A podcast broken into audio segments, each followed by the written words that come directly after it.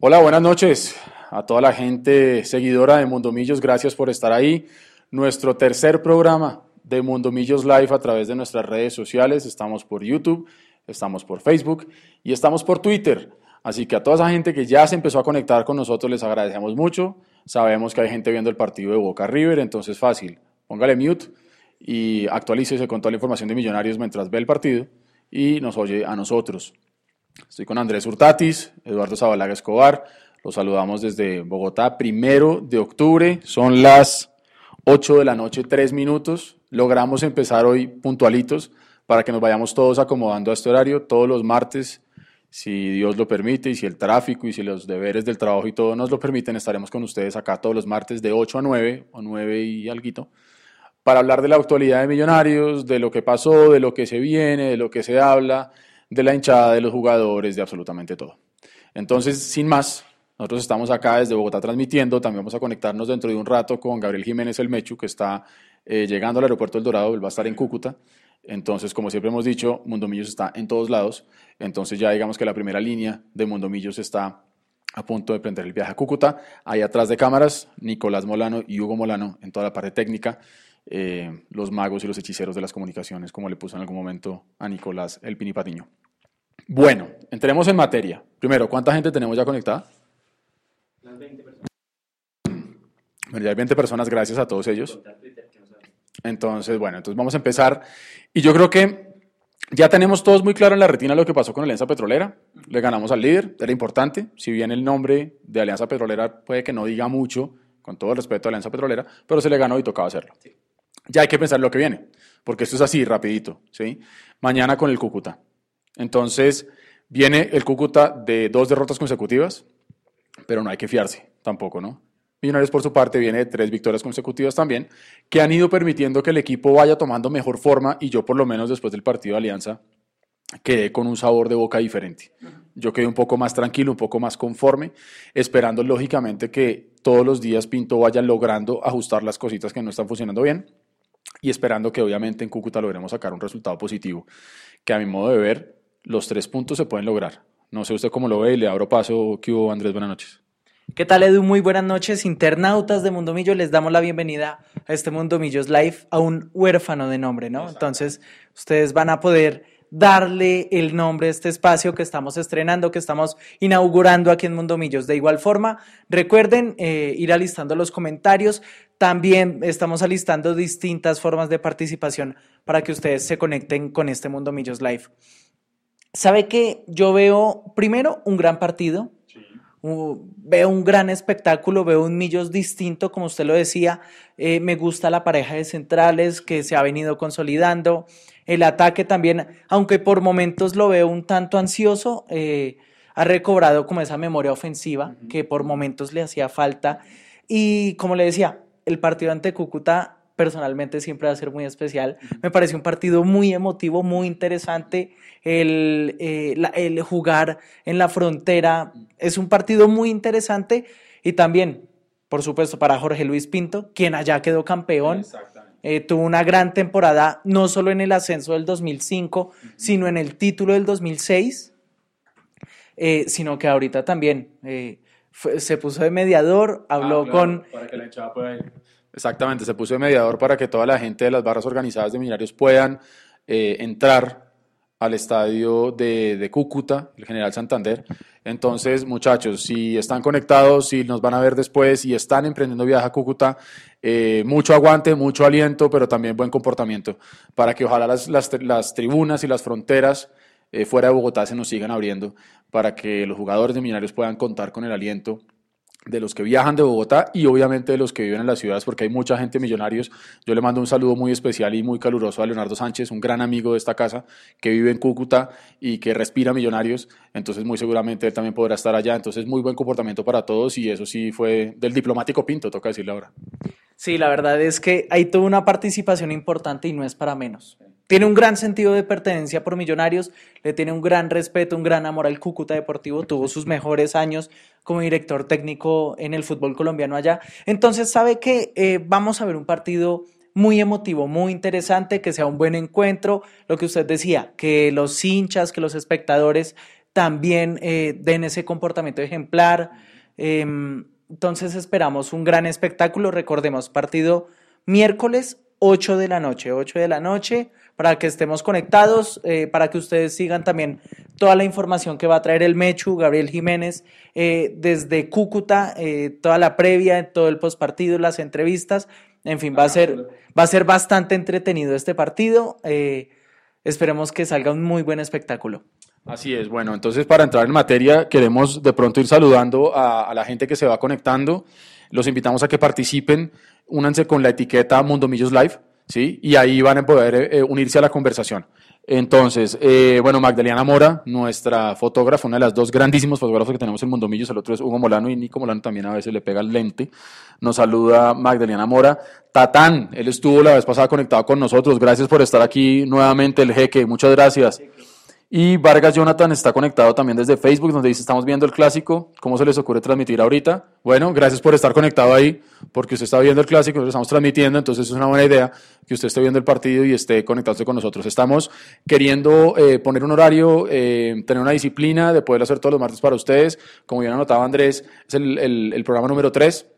Vamos a ir ahí tomando un poco de ritmo, entonces queremos es como empezar a transmitir siempre con el tercer programa.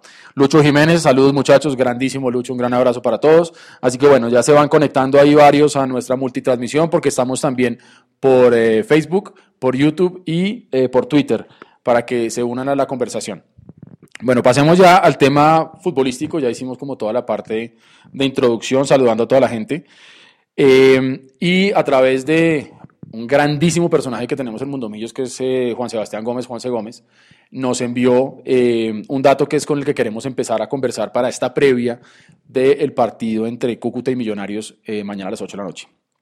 La última victoria de Millonarios fue en el 2013 y tenemos acá la alineación con la que jugó Millonarios, y ahí yo creo que ustedes ya, los que estén conectados, pueden ir uniéndose a la conversación para que nos van dando su opinión de lo que fue este 11. Lo voy a ir contando, viejo Andrés. En el arco estuvo Luis Delgado, el grandísimo Lucho Delgado, que siempre por lo menos estará en mi corazón y en mis oraciones, siempre grandísimo Lucho Delgado. Lewis Ochoa, que en ese campeonato donde fuimos campeones fue el mejor lateral del planeta Tierra, para mí.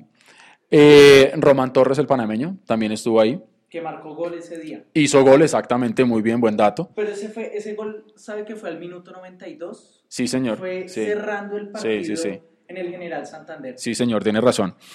Anderson Zapata también estuvo ahí. El leticiano Mosquera. Oh, el leticiano, bien. Yo me acuerdo que yo cuando viajé por esa época a conocer Leticia, viajé con la hoy en día mi esposa, y viajamos a conocer Leticia con los amigos, nos tomamos un par de cervezas con un montón de gente y yo salí por la calle buscando la casa del leticiano Mosquera para ver si podíamos saludar a la familia del leticiano. Obviamente no la encontré, o no me quisieron decir de pronto para evitar el papelón. Rafael Roballo también estuvo ahí, Johnny Ramírez, Dowling Leudo, ¿se acuerda de Leudo? Que Millonarios no brilló mucho. Dowling Leudo, que por poco... y logra casi que la presencia de Millonarios, ¿no? Sí. Lateral por derecha, casi que central, volante de primera línea, tesorero, vicepresidente, mejor dicho, tuvo todas las funciones en Millonarios. De pasado en Equidad y también de buen recuerdo en Millonarios, tuvo sus altibajos, exactamente. Bueno, y le termino de completar la alineación de ese 2013 cuando ganamos. Mayer Candelo, Mayer Crack Delo. Eric Moreno, que por estos días estaba ahí como coqueteando, que por ahí vuelvo, que por ahí no vuelvo, que no sé qué. Y Dairo Moreno, que también divide opiniones y divide corazones. Entonces, bueno, estos jugadores que acabamos de mencionar ahí, de pronto únanse a la conversación y cuéntenos qué recuerdos tienen de estos jugadores de este partido. Quiero saludar de forma especial también a Cristian Morales, que nos saluda desde Facebook y nos está diciendo saludos desde Florencia, Caquetá. Un abrazo gigante a toda la gente del Caquetá. Gracias, Cristian, por estar con nosotros y riegue la bola y cuéntele a sus amigos y familiares hinchas de Millonarios que existe Mundo Millos para toda la gente. Nos dice, hacen un buen trabajo, muchas gracias, persistan con fe, claro que sí, muchas gracias por ese mensaje, tremendo.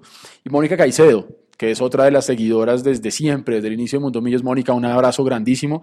Ella nos está oyendo a través de YouTube, nos dice buenas noches, el partido contra el Cúcuta está complicado, tienen grandes jugadores los del Cúcuta. Será un partido muy emocionante de principio a fin, de acuerdo. Va a ser un partido bien complicado. Millonarios viene con 3 victorias consecutivas. lo que le permitió tomar mucho aire, tanto en la tabla de la regla como en la tabla de la Liga 2. En especial porque, por ejemplo, en la tabla de la Liga 2 Nacional no afloja. Petrolera, a pesar de haber perdido con nosotros, sigue siendo líder, con un puntico. Nacional ganó, entonces está igualado en puntos con Millonarios, y los que vienen de atrás parecen tampoco estar aflojando mucho. Entonces yo creo que es un partido, nuevamente, todo lo que le queda a Millonarios es prácticamente de 6 puntos. Es importante lo que se logró en términos de reclasificación, porque ya llegamos a 76 puntos, sí, ¿no? Y estamos a 12, si no estoy mal, de Pasto y de América. Y en la Liga 2 pues estamos ahí también peleando, ojalá, por llegar al primer lugar. Importante, ya le doy la palabra, porque Alianza Petrolera juega con Nacional, también ahora entre semana, en Barranca. Entonces, y eso es importante que lo sepamos, de llegar a haber un empate en Barranca entre Alianza Petrolera y Nacional y un triunfo de Millonarios, seríamos líderes del campeonato. De hecho, ya como usted lo decía, sí, más allá del nivel futbolístico y todo, el torneo está bastante apretado. Hoy Once Caldas venció como visitante 3-1 al Pasto en el primer partido de la fecha. Envigado, perdón, en el primer partido de la fecha. Y Río Negro Águilas también venció 3-0 a Jaguares, ¿no? En esa pelea por el descenso, en ese partido por el descenso. Ahí teníamos otro dato que nos enviaba Juanse Gómez también, del último 11, para que lo repliquemos, para que lo recordemos, del último 11 que jugó en el General Santander, allá en la frontera en Cúcuta, y que empató 1-1 en ese entonces, en julio del 2015, en ese partido entre Cúcuta y Millonarios. Así es, teníamos ahí al queridísimo uruguayo Nico Vicones, que hoy en día está en México. Teníamos a Enrique, ¿se acuerdas de central? Que hoy en día está en Brasil, está en algún equipo en Brasil. Le fue bien y se quedó por allá, a Osvaldo Enríquez. David Machado, que cuando estuvo en Millonarios pintaba muy bien, nunca lo llamaron a selección por estar en Millonarios, todos lo sabemos. Se fue para Bélgica, regresó a Nacional en un nivel paupérrimo y, oh sorpresa, y estaba en la selección. Díaz Rico también estuvo con nosotros. El Pocho Insúa, que marcó el gol 5000 de Millonarios, yo me acuerdo. El Pocho Insúa, que bueno, cuando recién llegó a Millonarios, fue uno de esos jugadores de golpe de opinión, yo creo, esos jugadores que la directiva por ahí se la jugó en tener un jugador que moviera el torniquete, ¿no? Por tema de boletería, por todo. Empezó muy bien, yo recuerdo el primer partido del Pocho, incluso recuerdo que hizo gol, y fue un golazo además. Muy bien. Y después fue el Pocho, y ya está. Rafael Roballo, Maxi Núñez, Maca, Kevin Rendón y Michael Rangel. Ese último nombre, sobre todo en este momento de la actualidad del fútbol colombiano, me da como, no sé cuál será la palabra adecuada, como, no sé si es guayabo, si piquiña, si darme rabia, porque no pudo Rangel con Millonarios. De pronto, mucha gente dice que cuando se pone la camiseta de Millonarios les pesa, y hoy en día con América la está rompiendo y goleador del campeonato. La está rompiendo, pero el América no termina como de consolidarse en ese fútbol. En el tema de Rangel, en su momento pudo demostrar mucho más, entonces por mi lado no es tanto guayabo, ¿sabe? Sí. Pero de ahí, de esa nómina, de esa última nómina, bueno, quedan varias cosas, ¿no? ¿Cuántos jugadores quedan?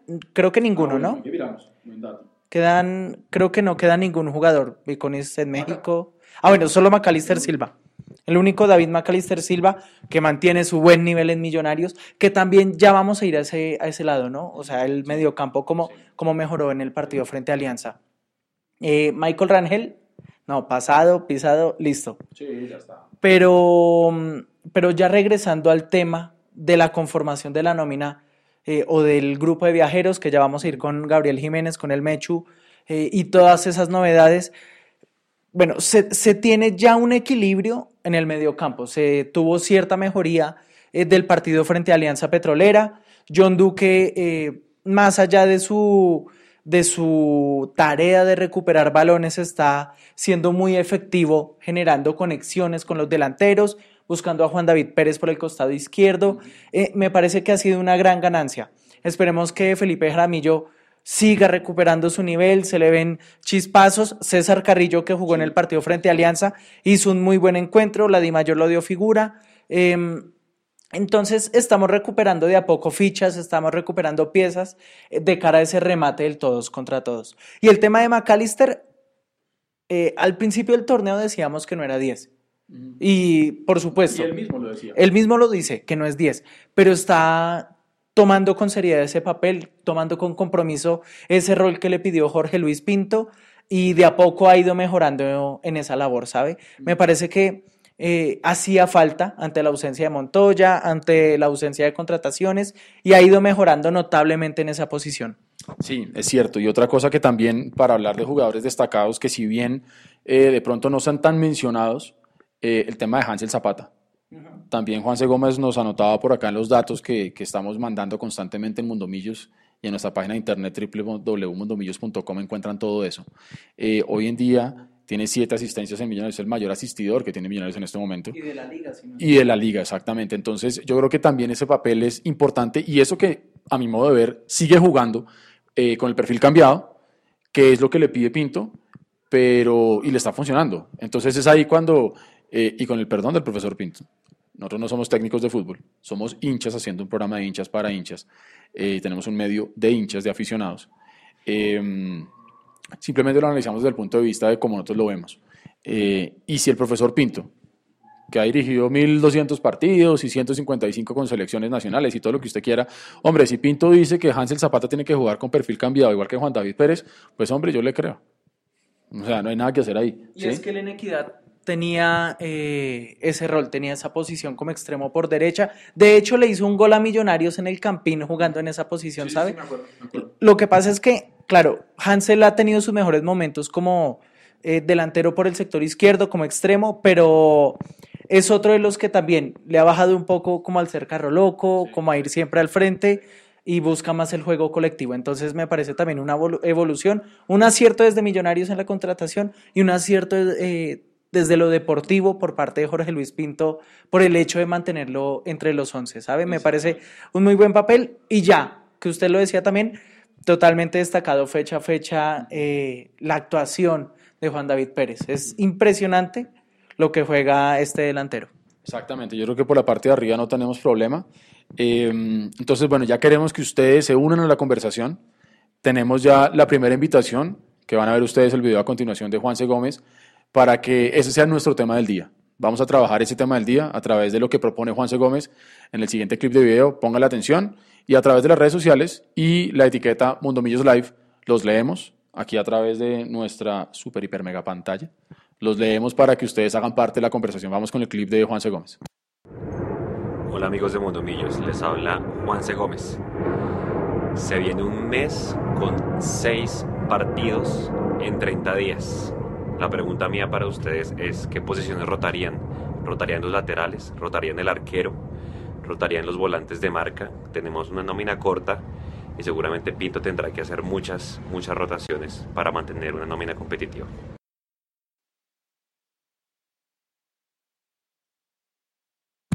Bueno, entonces ahí teníamos a Juanse, los empezamos a leer y empecemos a conversar de ese tema que nos propone Juanse, términos de rotación. Se empezó a hablar que por ahí Pinto iba a hacer una rotación importante, tener una nómina bastante mixta. Yo tengo solamente como una pregunta, y lo hablamos ahorita fuera de micrófonos, yo de pronto no entiendo un poquito la no convocatoria del Chicho Arango. Es lo único que me queda ahí como, porque uno dice, hombre, el equipo hace el esfuerzo de traerse un jugador como esos y no darle minutos, lo que usted hablaba también al principio, hay que darles minutos para que los jugadores puedan empezar a despegar, caso de Salazar que hablábamos también fuera de cámaras, eso es como lo único. Si me preguntan a mí, para retomar lo que dice Juanse, si por ejemplo rotáramos arquero, yo me la jugaría de pronto jugando con Martínez, ¿sabe? No porque, lo que pasa es que, ¿sabe qué pasa? Y de pronto lo que usted me iba a decir, si ponemos a Martínez en Cúcuta, la gente va a salir a decir que Pinto le está cobrando el gol a Fariñez, que nos hizo acá Petrolera. Pero ¿sabe que no estoy de acuerdo? Martínez es un gran guardameta, es un gran arquero, pero tener a uno de los mejores arqueros del continente no es de gratis. Sí. Y me parece que hay que mantenerlo, conservarlo, a pesar del gol, que fue error de él, también hay que decirlo, en contra, en ese partido ante Alianza Petrolera. Es un arquero que siempre da garantías de seguridad, entonces sí me parece que esa posición se debe dejar quieta, se debe mantener con Wilker Fariñez en el arco. Ok, listo, es válido. Los leemos, díganos ustedes cómo ven las cosas. Vamos a pasar rápidamente por aquí por la gente que nos está saludando. Algo López desde Twitter nos dice: hola, buenas noches, se vale soñar y Millos siendo serio está para la 16, ojalá. Fernando Chávez está a través de YouTube y nos dice: buenas noches desde Miami, qué bueno leer a la gente desde Florida, hay mucha gente allá, esperando el juego contra Cúcuta, está duro pero está optimista, nos dice Fernando. Jader Torres, saludos desde Medellín, paisas hinchas de Millos, un abrazo gigante a toda la gente de Medellín, a toda la gente de Antioquia Azul, un abrazo grande. Mónica Caicedo nuevamente nos dice: este Millonarios poco a poco los jugadores están recuperando sus niveles, lo que usted decía, vea, Macalister debería ser 10 en algunos partidos, se ve solo, no tiene con quién asociarse, eso hace parte, ¿no? Eso hace parte de ese esquema de Pinto, donde algunas veces se va a ver solo a Maca y por eso es que a veces se ve tan incómodo, sí, pero el mismo Maca lo decía al principio cuando conversábamos con él, él no es 10 y Pinto le está dando la opción de que se vuelva un 10. Entonces Maca tiene toda la calidad para hacerlo. Bueno, y más que la opción es... la única alternativa no que tiene. Más, no exactamente. Entonces y Maca tiene la calidad para hacerlo. Yo creo que más un tema pasa por un tema de entender los movimientos dentro de la cancha, la responsabilidad que tiene que tener, la periferia que tiene que tener en la visión hacia adelante de la cancha, ese tipo de cosas. Algo López nos dice: por mi parte rotaría en la parte ofensiva. Tenemos que consolidar la defensa. Mire que ahí estamos de acuerdo. Ahí estamos de acuerdo. Yo, por ejemplo, dejaría quieta a la pareja de centrales. Sí, o sea, eso es importante, usted lo mencionaba. Yo creo que ya es hora de ir consolidando una pareja de centrales que sea la titular y que se cojan confianza, porque vamos a entrar ya en la última parte del campeonato y yo creo que lo menos que le puede pasar a Millonarios es llegar a cuadrangulares y todavía tener dudas en la alineación y tener dudas en niveles. Pero sabe que ya con el comentario de Algo López que dice lo de la parte defensiva, yo buscaría consolidar a Omar Bertel como lateral por izquierda, sí. ¿Sabe? No me parece que lo haya hecho mal, no lo buscaron mucho los jugadores de Alianza Petrolera por ese costado, pero me parece interesante, bueno, por supuesto, por el tema de canteranos, por el tema de Millonarios, desde abajo, desde las inferiores, muy chévere, pero también hay que buscar o que Vanguero mejore el nivel sentándolo y dándole más rodaje a Bertel, o que se produzca esa lucha interesante, sana, como dicen los jugadores siempre, por el puesto. Bertel es de partidos buenos, de partidos malos, no ha logrado consolidarse, pero tampoco se le han dado minutos. Y por el lado de Román, él sí debe ser el titular siempre, aunque a Palacio lo vimos bien, también no lo atacaron mucho, pero vimos bastante bien a este lateral por el sector derecho. Sí, a mí lo de Palacios me gustó en el partido con Petrolera y yo creo que precisamente el tema de no jugar, de ya no ser tenido en cuenta, y el día que vuelve a ser titular pues obviamente sale como un amateur, como un juvenil, pues a ganarse el puesto nuevamente, pero pues es cierto que Román ha tenido la titularidad, le ha ido muy bien y yo consolidaría de acuerdo a Román y a Bertel, porque al final, y esto a mucha gente puede que no le guste, pero es que el futuro de los equipos está no solamente en ganar copas locales e ir a torneos internacionales que nos implican ingresos por taquillas, por televisión internacional y además por el hecho de jugar los torneos con Conmebol, ahí hay ingresos, sino por vender jugadores, eso es importante también. Entonces nosotros tenemos el futuro en Bertel, en Román, lo tuvimos en Salazar, pero no sé qué pasó, bueno, así, ¿sí? Entonces el mismo Rengifo, que estuvo convocado el partido pasado, entonces Jorge Rengifo, pues digamos que es importante también tener en cuenta ese tipo de cosas. Sigamos leyendo a la gente, ya para ir más adelante con Mechu desde El Dorado. Arcángel Cárdenas de YouTube nos dice: saludotes, estoy con ustedes, gracias por el programa, un abrazo grande, Arcángel. Camila Salamanca Garzón, también a través de YouTube, nos dice: saludos, mañana nos va a ir muy bien, ojalá. Bueno, y Mónica Caicedo, los temas de rotación son los laterales, darle minutos a Jair Palacios y Bertel, bueno, lo que estamos hablando ahora, y al mediocampo. Lo que hablábamos ahorita hace un momento del dato de asistencias de Hansel, es tanto el Pocho Insúa y Henry Rojas. Desde esa época no teníamos un asistidor de 7 asistencias, hoy en día es el máximo de Millonarios. Y la verdad es que ha tenido un muy buen papel, pero sí, yo estoy de acuerdo con lo que dice Mónica, ¿sabe? Jair Palacios y Bertel, hay que darles minutos, aunque Román lo está haciendo realmente bien en esa posición, no habíamos tenido como la oportunidad de consolidar a un futbolista ahí, precisamente desde Jair Palacios por el sector derecho.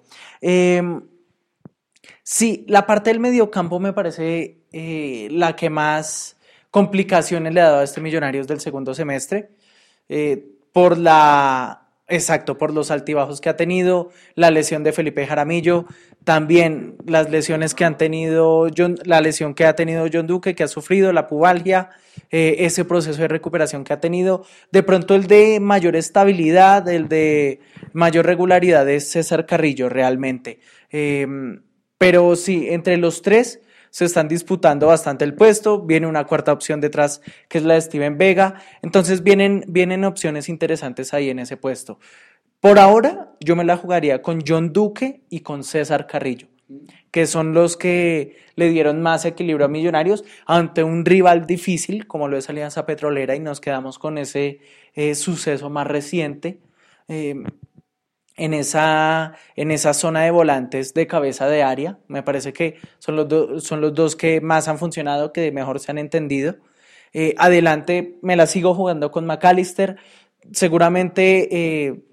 ya sea con Duque desde atrás o con Hansel desde adelante, que baje un poquito, que se retrase para generar esa conexión, pero sí, por momentos se le ve un tanto solo como 10 de Millonarios. Y en la delantera sí me la seguiría jugando como está el equipo, ¿sabe? Con Juan David Pérez por el costado izquierdo, aunque yo los cambiaría bastante. Por derecha también me parece que ha tenido buenas actuaciones. Hansel Zapata, que ya lo hemos hablado, referenciado, es bastante importante el trabajo que ha hecho en Millonarios. Y finalmente José Guillermo Ortiz, el Tico, que la verdad, así no marque goles, es un delantero... sensacional por la forma en que se introduce, en la que se mete en ese juego colectivo de Millonarios. Y detrás queda ya Fabián González Lazo, una muy buena alternativa para Jorge Luis Pinto y para Millonarios, de muy buen rodaje, de mucho talento, nos lo demostró con el gol frente al Independiente Medellín. Entonces, hay más opciones de las tres líneas, donde más opciones hay para... jugar, para reemplazar de acuerdo al nivel y cantidad de jugadores, es adelante, según mi percepción, según lo que tengo. Ya usted decía el tema Cristian Arango, pero la verdad es complicado, ¿sabes? Es difícil porque tampoco ha demostrado mucho, ha hecho 1 o 2 goles en este Millonarios, pero no ha dado mucho más. Juan Camilo Salazar también lo vemos en un nivel bastante bajo de rendimiento. Oscar Barreto, yo no sé si es tema como de gustos del profesor, pero entra, a veces tiene buenos partidos, también es muy de encuentros, es muy de juegos, pero entonces no tiene tanta regularidad como se esperaría. Bueno, ya nos conectamos con Gabriel Jiménez, el Mechu, que ya está desde el aeropuerto El Dorado a punto de abordar hacia la capital de Norte de Santander. Mechu, buenas noches, ¿cómo va? Eduardo, Andrés, hola, ¿cómo están? A todos los oyentes y televidentes, buenas noches, ¿cómo va todo? ¿Bien? Bien, hermano, muy bien. Bueno, cuéntenos cuáles son las novedades de Millonarios, los convocados, la gente que viajó, el itinerario, toda la información que usted tiene para compartir con nosotros. Bueno, la principal novedad es la de Vigalanta, ¿no? Creo que es la sorpresa que más genera en la convocatoria. De Vigalanta estaba lesionado, recuerdan ustedes, y ahora regresa a la convocatoria después de superar su lesión. Estará en la zona defensiva, pero es una convocatoria extraña, ¿no? Si se quiere, porque tiene jugadores, por ejemplo, se destaca la ausencia de Cristian Arango y se destaca que hay muchos defensas. No sé ustedes qué opinan de eso. Sí. Yo no sé si es que de pronto Pinto esté buscando por ahí, en serio, hacer un cambio, o ya sea de esquema, o esté buscando de pronto... no sé, no quisiera pensarlo, pero que no vaya muy ofensivo, porque si no tiene tanto revulsivo en la parte ofensiva, no sé qué pueda estar pensando, pero como hablábamos hace un momento antes de conectarlo, el que tiene la experiencia y el que sabe cómo jugar esta vaina es Pinto. Entonces, esperemos que sepa parar un equipo. No sé si es que de pronto por ahí se va a jugar con línea de 5. Sí, esa puede ser una opción y destaca, aunque sabe por qué yo la descartaría un poquito, porque no tendríamos defensa central suplente. En la convocatoria que se pone, se destaca, hay muchos defensas, pero hay 3 centrales, es decir, están los 2 de siempre, por decirlo así, Rambal Pallares, y está David. El que no está es José Luis Moreno. David Valanta gana la posición de José Luis Moreno, y están los 2 laterales izquierdos, Danger y Bertel. Entonces pareciera como si fuéramos a jugar con 4 defensas y uno de ellos va al banco. Pero la duda es, bueno, listo, no está Cristian Arango, otra vez, porque tampoco fue a Medellín. Él jugó el partido contra Alianza Petrolera, pero no fue a Medellín. Pero no sé si es una parte de rotación, no sé qué querrá el profe con esa movida de no meter a Cristian. Sí, eso es también lo que nos preguntamos nosotros. Yo estoy convencido que Cristian Arango tiene mucho para aportarle a Millonarios, pero también coincido con lo que decían hace un momento Andrés. Pues hombre, hay de pronto jugadores que están haciendo el trabajo mejor que él, y pues le va a tocar trabajar más duro para ganarse la titular, porque ya sabemos todos lo que el Tico puede hacer, no solamente en términos de goles, sino arrastra marca, pelea arriba, o sea, es un delantero completo y es un jugador integral para mi modo de ver. Lo de Lazo también es importante, porque cada vez que Lazo entra o marca o está muy cerca y ayuda, entonces yo creo que Arango tiene hoy en día una competencia por el puesto muy, muy brava también. Bueno, sí, puede ser eso. Y la otra novedad es que no está Steven Vega, y se fueron, bueno, nos fuimos a Cúcuta con 5 volantes, Duque, Carrillo, Jaramillo, Macalister y Salazar, y obviamente ustedes saben cómo está el hincha está un poco crítico con Salazar, y están diciendo que Salazar no debió hacer parte de la convocatoria, y preguntan mucho por Barreto, porque Barreto definitivamente se perdió de las convocatorias. Es cierto, y también aquí es importante aclarar que para mí Barreto viene subiendo nivel. Yo creo que esos minutos que le ha venido dando Pinto son importantes. Quisiera pensar también que son los mismos minutos que le quiere dar a Salazar para que despegue, porque todos sabemos que si bien antes de irse para Argentina no es que Salazar fuera Maradona, pero pues no era malo, ¿sí? O sea, yo creo que Salazar era desequilibrante y era un jugador que todos teníamos con muchas esperanzas puestas en él. Se va para Argentina, regresa y está lejísimos de lo que debería ser para Millonarios. No sé si de pronto esa salida al exterior le afectó un poquitico la cabeza o qué sé yo, pero estamos todavía esperando muchísimo de Salazar y está al debe. Sí, exactamente. Bueno, yo creo que es más un tema, sí es de la cabeza, pero yo creo que es más por un tema de obligarse a regresar cuando él no quería. Va por ahí la cosa, creo yo que es por ahí el tema. Entonces, los convocados son Wilker y Jefferson, los arqueros.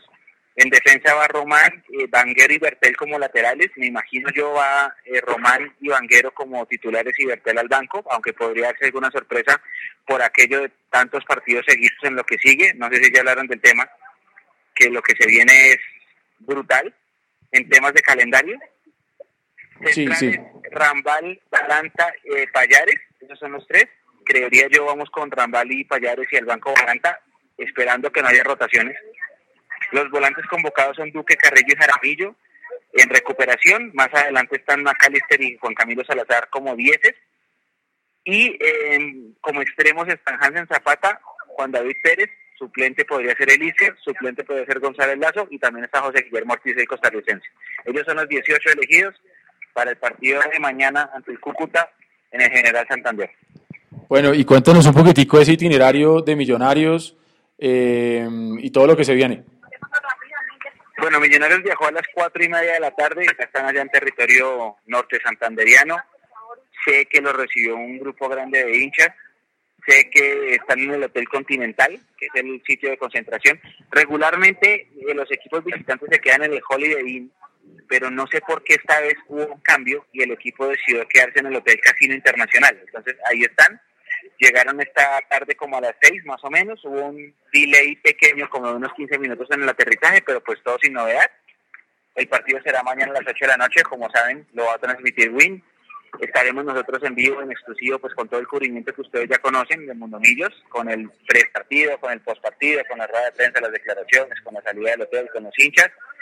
Y el equipo regresa a Bogotá el jueves a las 7:50 de la mañana. Sale el avión de Avianca que va a llevar al plantel, ojalá con 3 puntos de regreso a la capital.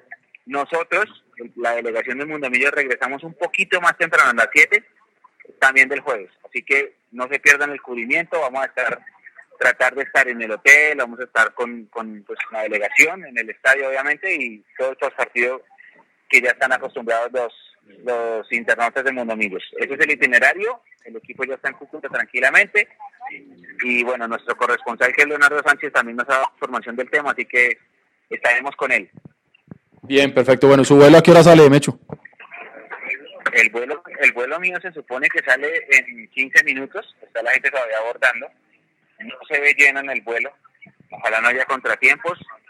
Personalmente para mí es muy especial este viaje porque es el último estadio que me faltaba de la primera división por conocer. Yo ya conozco, me faltaba Cúcuta. Obviamente el otro año la lógica cambia porque con los ascendidos serán dos estadios nuevos, pero hasta ahora el único estadio de primera división que me faltaba era este, y así que esperemos devolvernos con 3 puntos para la anécdota y para la tabla de tanto de posiciones como de reclasificación. Dijo González Loza esta mañana en Antena 2 que el objetivo era sumar de 3 en Cúcuta y redondear contra Patriotas para clasificar anticipadamente el próximo domingo en Bogotá. Ojalá así sea. Sí, ojalá así sea, porque yo también estoy de acuerdo con usted. La clasificación la podemos cerrar el próximo domingo con Patriotas, con nuestra gente, y sería supremamente importante un golpe anímico también para la hinchada, también para que empecemos a acompañar un poquito más. Mechu, gracias, que tenga un buen viaje, avísenos cuando llegue y ahí estaremos atentos. No, a ustedes muchísimas gracias, ahí está hablando la fila de vuelo. Bueno, saludos a la gente de Avianca. Muchas gracias a los oyentes, nos encontraremos de nuevo apenas aterricemos, que no se pierdan el cubrimiento mañana, que no se pierdan la previa, que ya la pusimos en las redes sociales de nosotros, que no se pierdan el análisis del partido del rival que puso Juanse, así que bueno, vamos con todo y ojalá sean 3 puntos en la capital del norte de Santander. Un abrazo a todos. Que así sea, hermano, un abrazo grande. Bueno, ahí teníamos a Gabriel Jiménez, el Mechu desde El Dorado, ya a punto de abordar su vuelo que lo va a llevar a Cúcuta para estar cubriendo mañana junto con Leonardo Sánchez en Cúcuta y a todos los amigos que tenemos allá el partido de Cúcuta Millonarios 8 de la noche, que son 3 puntos importantísimos porque Mechu notaba una cosa muy interesante y es que llegaríamos con 29 puntos y llegamos a ganar mañana al partido con Patriotas el domingo y podríamos casi que asegurar la clasificación de local frente a Patriotas. Le damos unos comentarios antes de ir a una pequeña pausa, una breve pausa. Vamos a leer, por ejemplo, aquí Juan Andrés Martínez Díaz desde YouTube nos dice: respecto al tema de la cantidad de partidos y la rotación de jugadores, me parece que Millonarios debe apuntar a la clasificación como meta principal, de acuerdo. Y luego nos dice, para así tener más paciencia con las rotaciones, para que la mayoría de jugadores respondan cuando se necesiten y no pase lo que pasó el semestre pasado. Jader Torres a través de Facebook nos dice, por favor, díganle a Pinto que no saque tanto a Juan David Pérez. Ese cambio siempre nos pone a sufrir al final de los partidos. Sí, yo también estoy de acuerdo con usted, hermano Jader. Son de esos cambios que lo ponen de pronto a apretar un poquito ahí al final. La Coneja Barreto más que Salazar, en mi opinión. La opinión de muchos, Coneja. Álvaro Enrique Chacón Valderrama desde YouTube nos dice, lo de Salazar es obvio, él no quiere jugar en Millonarios. Bueno, puede ser, o sea, yo creo que los jugadores tienen que demostrar en la cancha si están identificados con la causa o no, y por lo menos hasta el momento, por el nivel que ha mostrado Salazar, está lejísimos de ser lo que necesitan Millonarios, está lejísimos de ser un refuerzo. Yo creo que eso es como muchas veces se ha dicho, si es contratación o refuerzo. Para mí fue volver con una ex y con la que no le fue mal. Una relación tóxica, sí. Y no solo con el jugador, sino por todo el alrededor, San Lorenzo, el dinero, y algo que dice Juan Andrés Martínez antes de ir a la pausa. Sí, es cierto que el papel de Juan Camilo Salazar no ha sido bueno, sin embargo, no creo que la posición ni la misión de distribuir sea el papel adecuado para él, pero sabe que en el Millonarios 2017, cuando estuvo en su primer paso por Millonarios, también, así no fuera el 10 o así no fuera volante de creación, también distribuía y también buscaba llegar al otro arco. Yo creo que es más tema como de actitud y ganas, sí. Que es lo que ocurre. Puede ser. Por el momento también les vamos informando lo que ocurre en el Estadio Monumental en Argentina. River 1 sobre 52 minutos, River vence 1-0 a Boca. Gol de Borré de penal en la ida de la semifinal de la Copa Libertadores de América. Y mientras tanto nosotros los dejamos 30 segunditos, un minutico, vamos a seguirlo leyendo, sigan escribiendo todos sus comentarios y nosotros seguimos aquí en este Mundo Millos Live.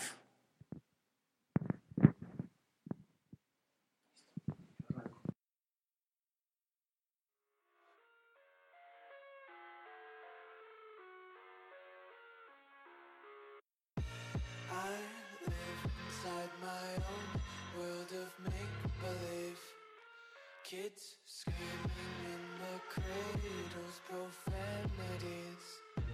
I see the world through ice covered in ink and bleach. Cross out the ones who heard my cries and watched me weep. I love everything. Fire spreading all around my room. My words so bright, it's hard to breathe, but that's alright. Hush.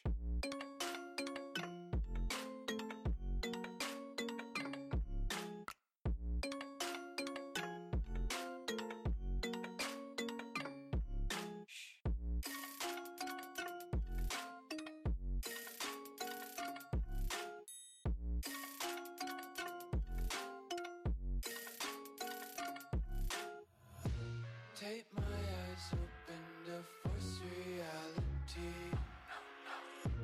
Why can't you just let me eat my weight in glee?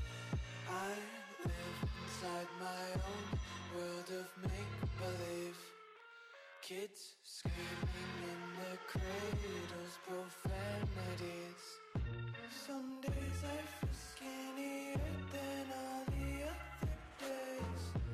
Sometimes I can't tell if my body belongs to me. I love everything. Fire spreading all around my room. Seguimos en este Mundo Millos Live. Nuevamente muchísimas gracias a todos ustedes por estar acá, por seguir con nosotros. Recordemos entonces los partidos que va a tener Millonarios en este mes de octubre por la Liga Águila, torneo que está disputando. Mañana 8 de la noche frente a Cúcuta Deportivo en condición de visitante, Estadio General Santander. Posteriormente jugarán el domingo 6 de octubre a las 3 de la tarde frente a Patriotas. Ahí se cambió el horario, el partido originalmente era el sábado a las 5. Y posteriormente Millonarios va a jugar a las 5 de la tarde del miércoles 9 de octubre frente al Deportes Tolima en condición de visitante. Un horario atípico para esa plaza, pero también es porque hay fecha entre semana. Posteriormente, en horario aún por definir, va a recibir o va a jugar en condición de local frente al América de Cali.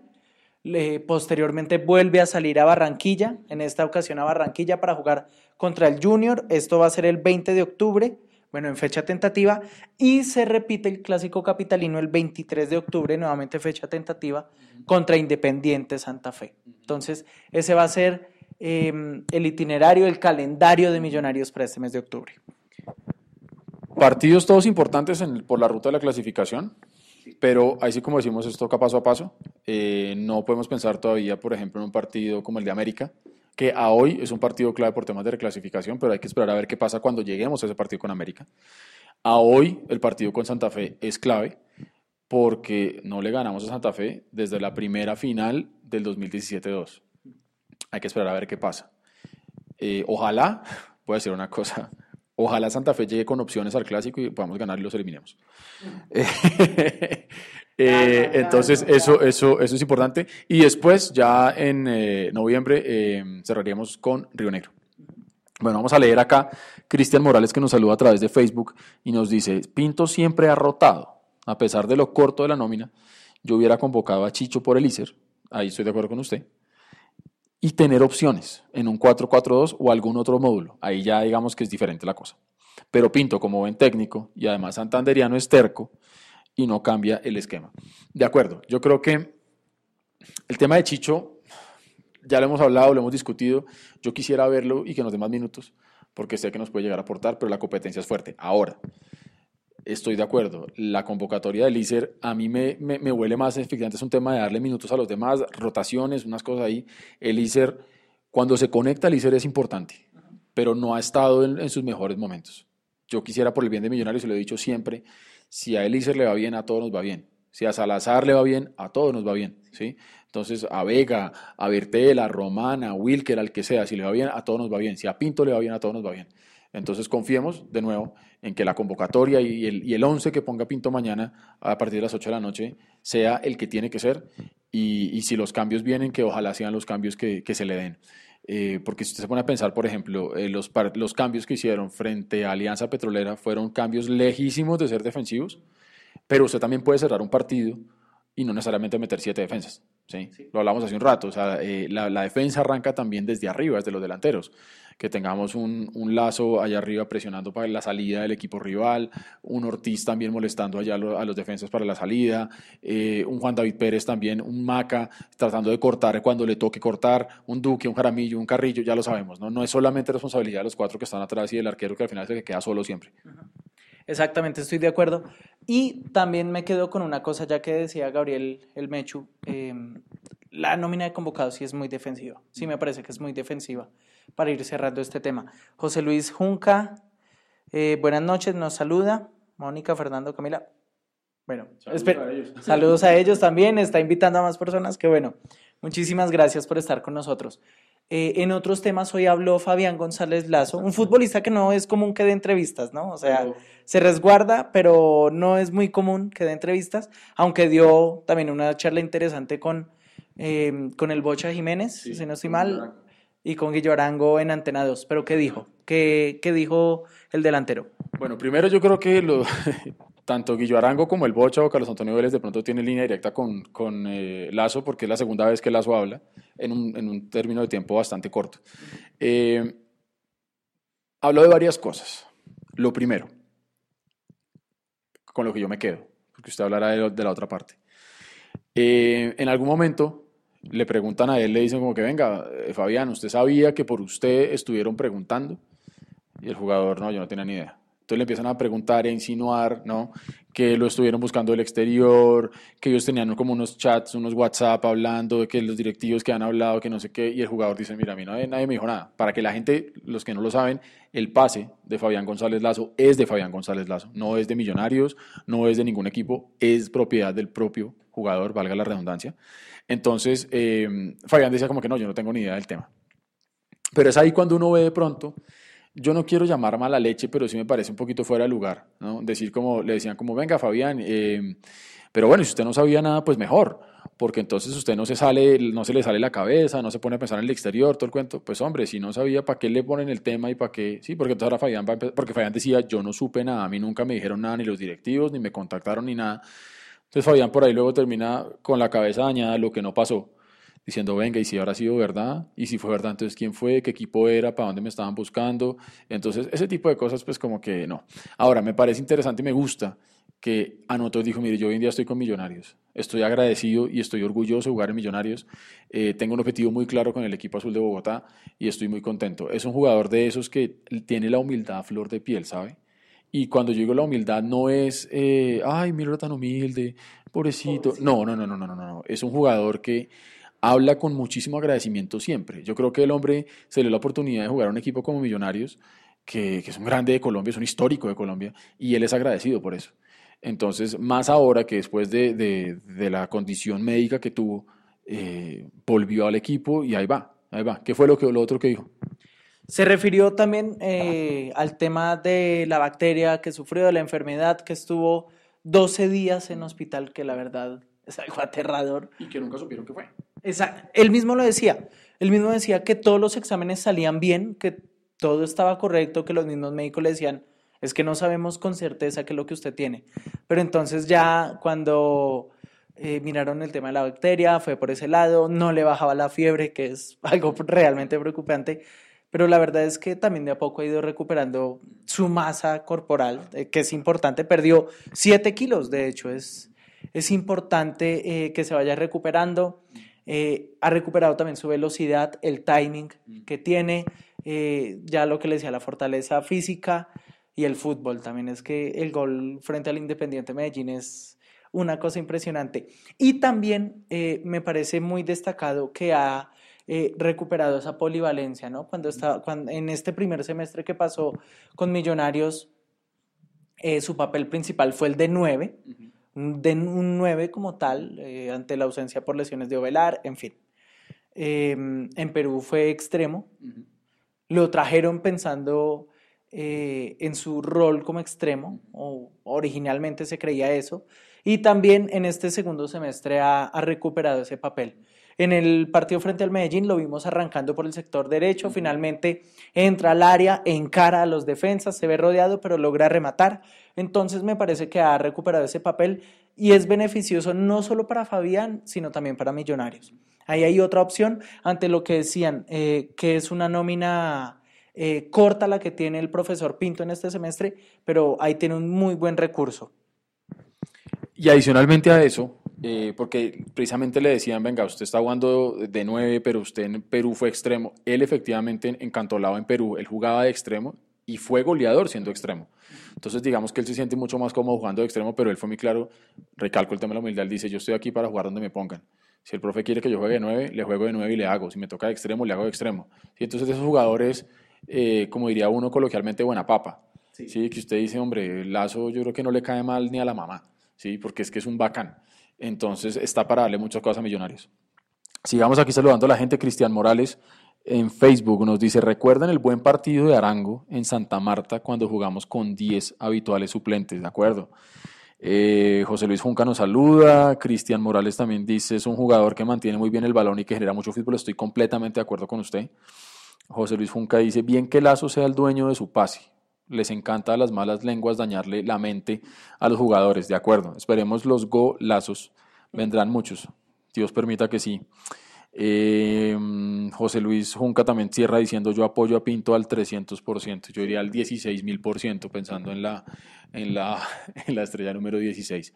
Entonces, sí, es cierto lo que usted dice, hay empresarios que le dañan la cabeza a los jugadores. Para no ir muy lejos, y lo mencionábamos hace un rato, el caso de Jair Palacios, sí. Y también lo mencionamos en el programa pasado, Jair venía de un nivel muy, muy bueno, cuando salimos campeones, luego vino toda la novela de la renovación en diciembre de 2017, y la novela y la cosa, y luego cuando ya después de pedir un montón de plata va, viene todo el tema, ojo, y eso no lo pide el jugador, porque es que el empresario es el que come de ahí, y le dañan efectivamente la cabeza a los jugadores, pero también digo yo que un jugador profesional tiene que blindarse incluso de eso, ¿sí? O sea, saberle poner de pronto los puntos sobre las sillas a sus representantes y vea, yo quiero jugar acá o no quiero jugar acá o lo que sea, eso es muy difícil, sobre todo por la formación académica, de familia, todo que tienen muchos jugadores que vienen de hogares, digamos que con unas oportunidades diferentes. Y por los intereses también del representante, ¿no? Obviamente, claro, porque es que ese es el negocio, o sea, un representante no va a poner un jugador de un lado para el otro y simplemente por buena papa y por buena gente. Entonces yo creo que eso es importante. Entonces, bueno, ya revisamos lo que va a ser el partido con Cúcuta, ya revisamos los convocados, los invitamos a que ustedes sigan participando con la etiqueta Mundo Millos Live para que nos digan qué rotaciones harían, cómo jugarían mañana, anímense de pronto a dar un marcador y ahí lo voy a comprometer. Mañana ganamos, empatamos o perdemos. El partido es complicado, como empezamos este Mundo Millos Live, la verdad es que el partido, el juego de mañana en el Estadio General Santander es bastante complicado. Las plazas de tierra caliente no es que sean sencillas para Millonarios, hay que decirlo, pero sabe que estamos tomando esa curva ascendente, Millonarios está tomando ese buen juego y me animo a decir que Millonarios gana. Y también con una formación inicialista, ya creería yo, sería más como una creencia, con el regreso de Felipe Vanguero, me parece también que puede mantener la pareja de volantes con Duque y Carrillo, me parece. Y el resto de la nómina sí sería igual. Me parece que el único... y el regreso también de Román como lateral por derecha con respecto al partido frente a Alianza Petrolera. Entonces, me parece que los únicos dos cambios que habría serían los de los laterales. Me la jugaría con esa, una opción ofensiva en el primer tiempo. ¿Cuál es la clave para Millonarios? Eficacia, tener eficacia. Se desperdician muchas jugadas de ataque. Lo vimos en el partido frente a Alianza, contra el Medellín, contra Nacional, que fue... el tope. Exacto, contra Nacional, que fue hace 4 o 5 fechas, si no estoy mal. Entonces me parece que por ahí pasa la clave de Millonarios. Porque de a poco la dupla de centrales va mejorando. Esperemos que la zona defensiva como tal, con Duque y con Carrillo también, siga mejorando. Que Macalister se siga integrando a ese juego colectivo. Pero entonces... hay que pintarse el arco. Ese es el punto de inercia que tiene Millonarios. Y yo creo que hay que trabajar en una cosa antes de la definición y es la tenencia de la pelota, la posesión. Maca lo habló con nosotros en la zona mixta una vez acabó el partido con Alianza Petrolera. Le preguntábamos qué le falta a Millonarios para tener un partido redondo, unos 90 minutos completos de buen fútbol. Y él recalca mucho eso. Él dice la tenencia. Tenemos que trabajar en tener más la pelota, la posesión de la pelota. Millonarios con la pelota es un equipo importante. y punzante. No la tiene y se complica, y por eso es que hace que la defensa se vea mal, ¿sí? Eso por un lado.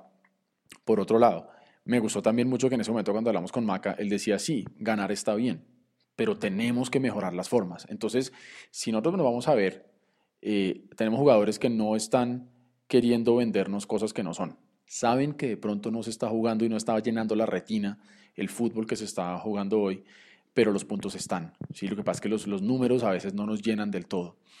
Yo me la voy a jugar, obviamente pensando que podemos ganar mañana, pero si empatamos mañana, yo no quedaría triste.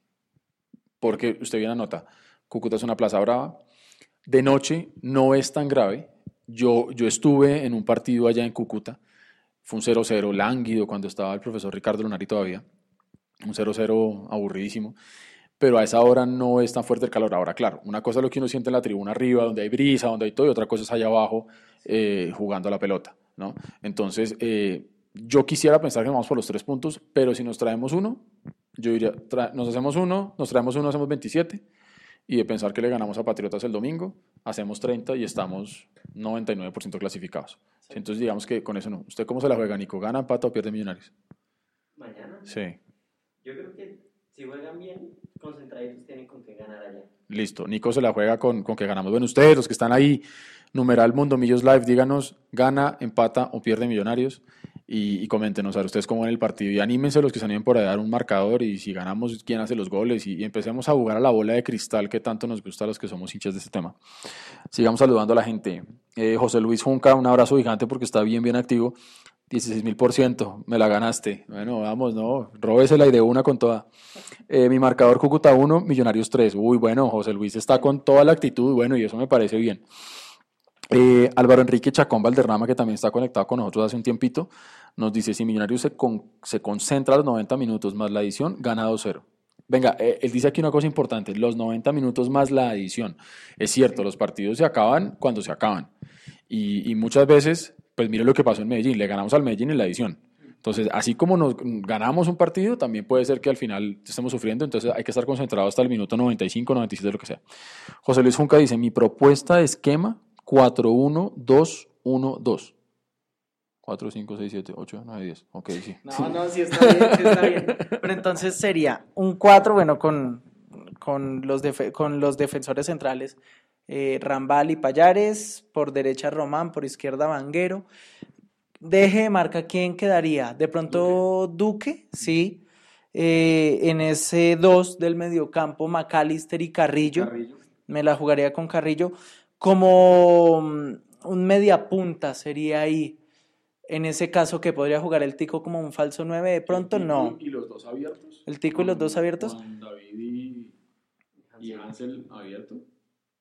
No sé si de pronto, o bueno, ya sería también un cambio de pronto con Barreto ahí, uno no sabe, de pronto posiblemente, sería buena alternativa de adelante, así Hansel, Juan David Pérez y José Guillermo Ortiz. Bueno, pero aquí por el chat interno de Mundo Millos por Instagram nos envía un hincha un saludo, se llama John Poloret, okay, y nos saluda desde la Gran Muralla China. Oh. Nos envía unas foticos ahí en la Muralla China con la camiseta de Millonarios.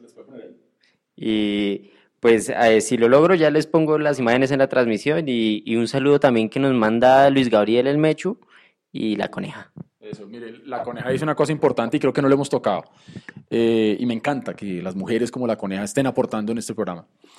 Gana Millonarios 2-0 y nos vamos con el arco en cero. Creo que eso es una de las cosas que le faltan a Millonarios, lo hablábamos en la cápsula, casi se nos dio un partido redondito y completo con Alianza Petrolera, pero al final fue 2-1.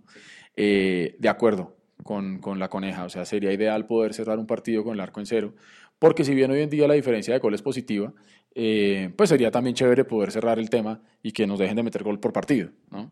Y mire lo que dice José Luis Junca, los conté antes de mandarles el esquema.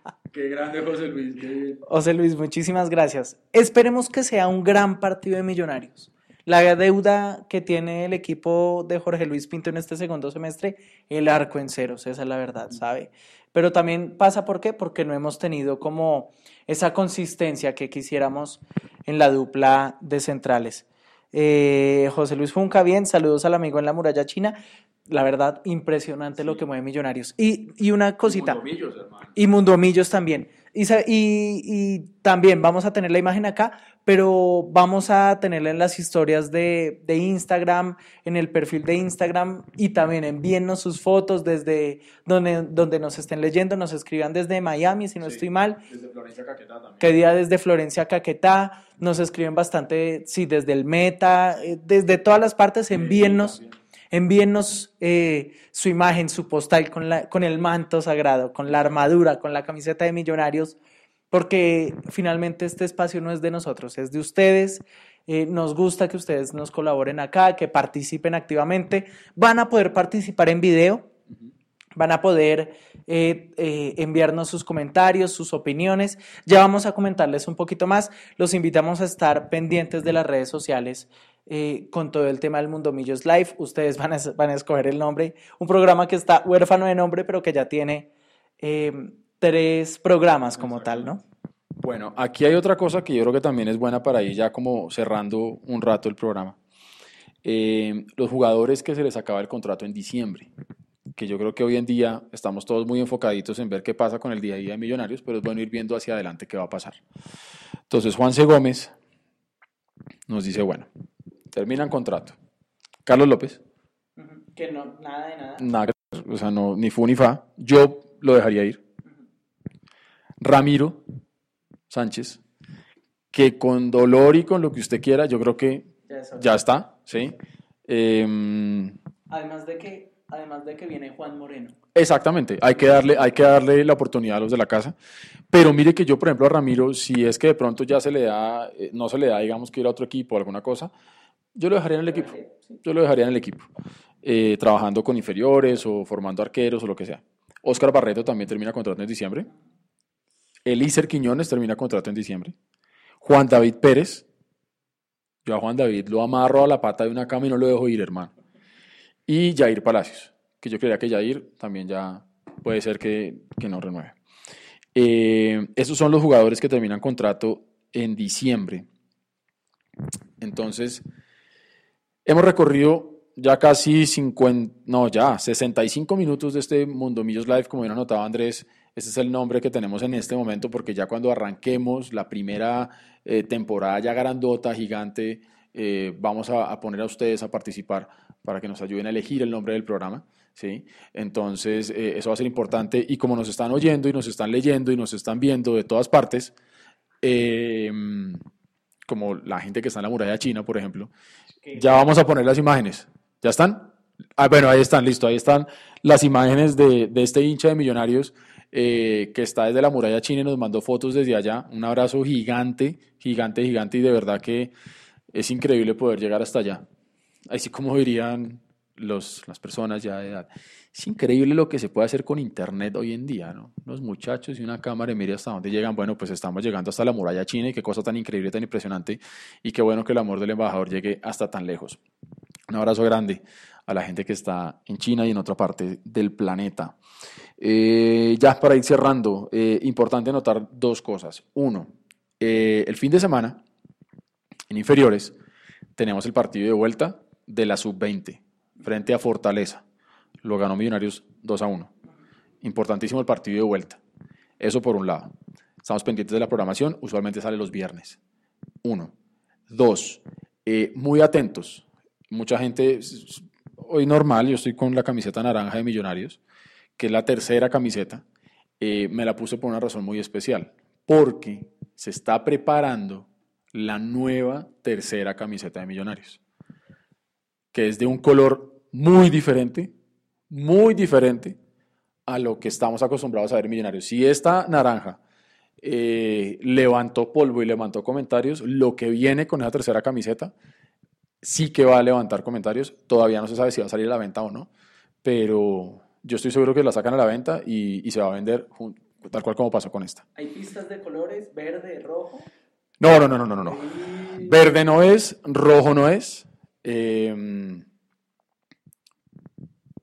Es como es rosada. Ok. Es rosada. Okay. De verdad, es rosada. Bueno, eso por un lado. Y lo otro, que también es importante, lo que usted nos va a comentar, Ayer 30 de septiembre, así como veníamos hablando que en diciembre se le acaba el contrato a estos jugadores de Millonarios, ayer 30 de septiembre se acabó el contrato con todas las jugadoras de Millonarios Femenino. 30 de septiembre, se acabó eso. Exactamente. Ayer finalizó el torneo como tal, 28.000 espectadores para ver el partido de vuelta entre el Independiente Medellín y el América. Ganó el América, felicidades, en fin. Primera noticia, ya terminó la vinculación formal de las embajadoras con Millonarios, de las futbolistas con el equipo. ¿Por qué pasa esto? Porque en Colombia el torneo dura 3 meses, en primer lugar.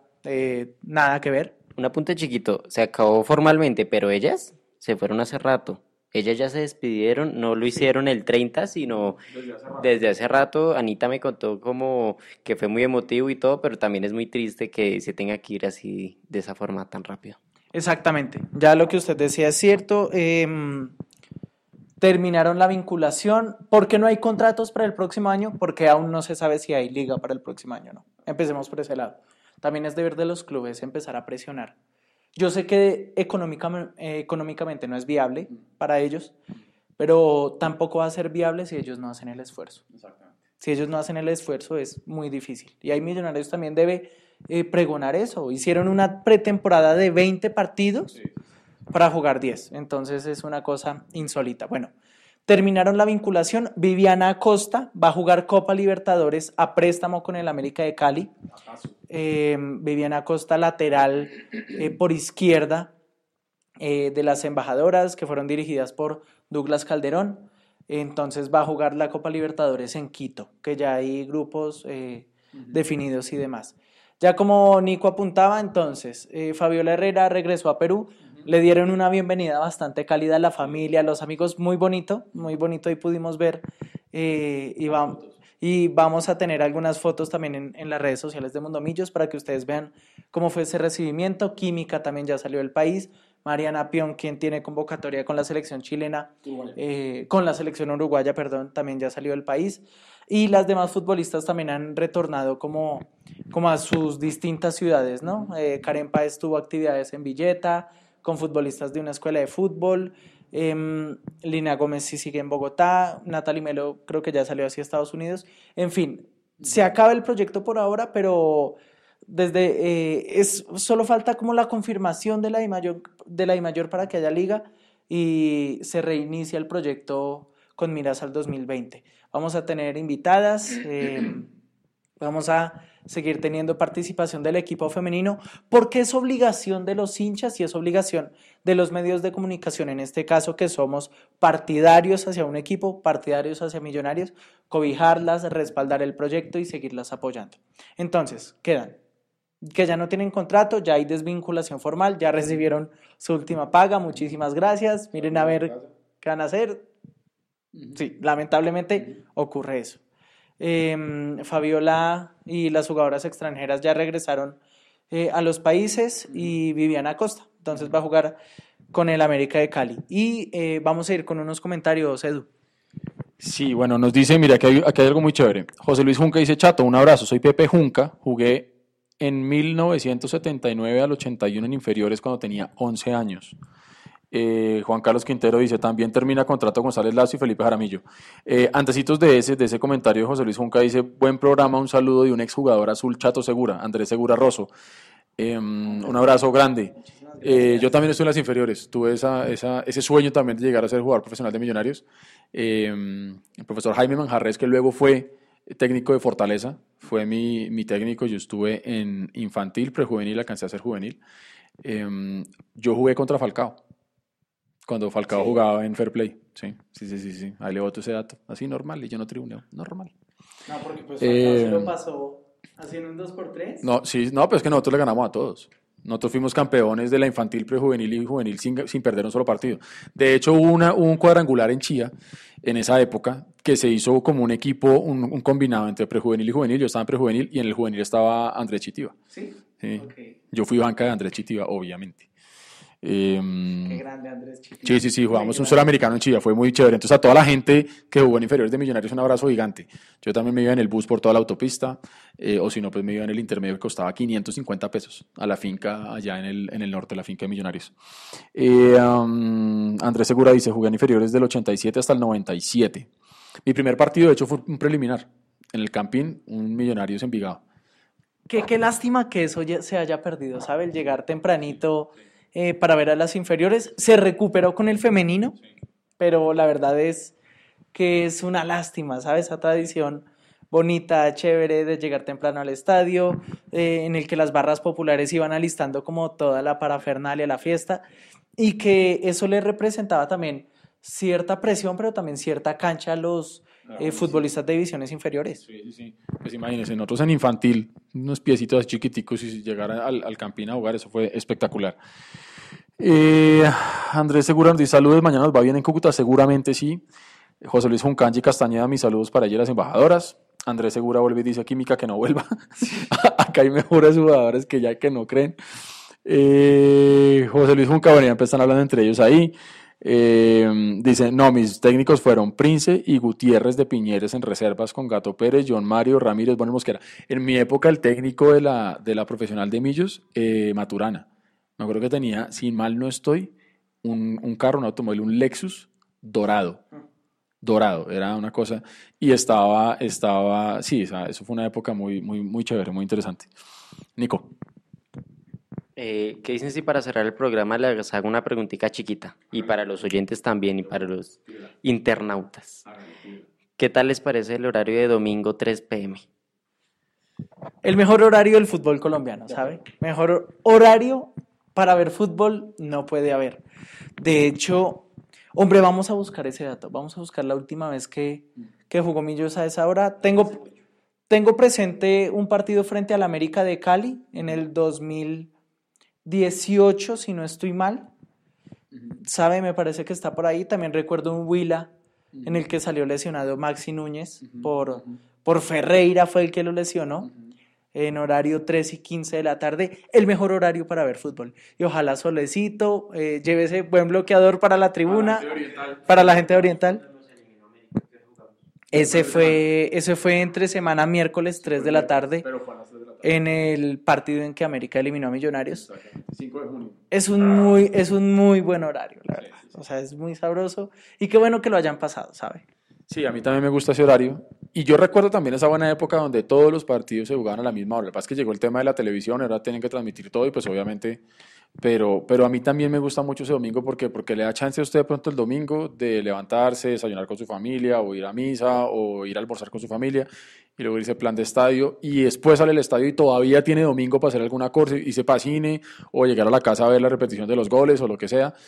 Uy, pero es que cuando le meten a uno un domingo 8 de la noche, hermano, uno está allá, y uno va por amor, y se lo pueden poner a uno a las 11 de la noche, y uno va. Pero salir un domingo... Además que el domingo tiene una cosa especial, ¿no? En las noches esa depresión de domingo, ¿no? Que mañana es lunes y tengo que ir a clase o a trabajar y yo salir del estadio a las 10, 11 de la noche, pues la cosa es complicada. Pero yo estoy de acuerdo con usted, domingo 3 de la tarde es el mejor horario, por todo incluso, también para que la gente se pueda desplazar, Transmilenio, de servicio público, moto, bicicleta, taxi, patineta, como sea, es mucho más fácil de día. Pero bueno, ojalá sigamos jugando a esa hora. Sábado, domingo, sería buenísimo. ¿Y sabe cómo sería mejor? Si Millonarios logra la clasificación ese domingo a las 3 de la tarde. A todos ustedes les damos las gracias por el haber participado en este Mundo Millos Live. 3ª edición, 3er programa. Esperen muchas cosas, esperen invitados. Ustedes también van a poder participar activamente. Ustedes son parte de esta familia, de esta casa de Mundo Millos. Así que en este espacio ustedes son los protagonistas. Eduardo, ha pasado una nueva edición. Esperemos un gran partido y ojalá una muy buena victoria de Millonarios mañana. Así es.